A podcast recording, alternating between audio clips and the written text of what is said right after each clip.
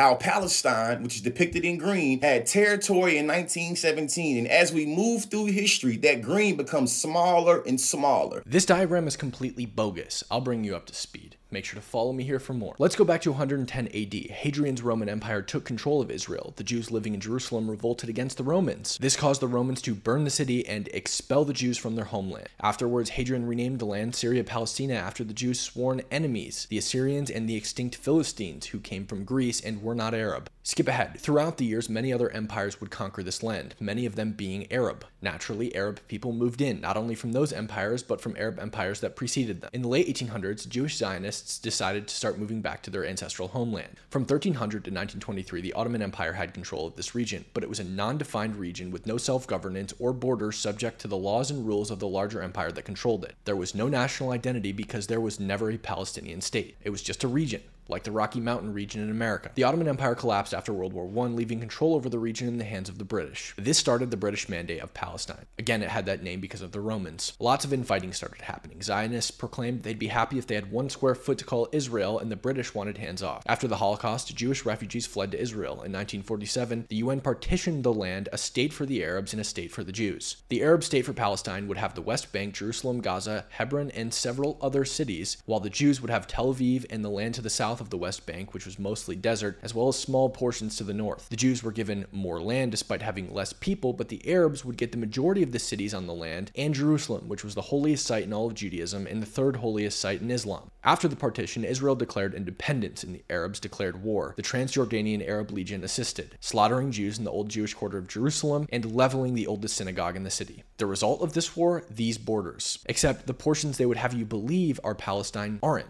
Egypt took control of Gaza and Jordan annexed the West Bank, no Palestine. In 1967, another war ensued. Israel fought a three front war against Egypt, Syria, and Jordan, defeating all of them in only six days. Israel made massive land claims. These were the new borders. They took the Golan Heights, Sinai, the West Bank, and Gaza. Eventually, most of the Golan Heights and Sinai were given back to Egypt and Syria, respectively. But no Palestinian state was to be seen. In 1988, Hamas was founded, their covenant openly calling for the extermination of all Jews, claiming it as essential to Islam. Fighting continued in Gaza. In 2005, Israel unilaterally withdrew their forces but maintained ownership. The people living in Gaza democratically elected Hamas as their sole governing authority in 2006, causing Israel to put a blockade in place. This brings us to the modern conflict. Follow me to be kept up to date with what's going on.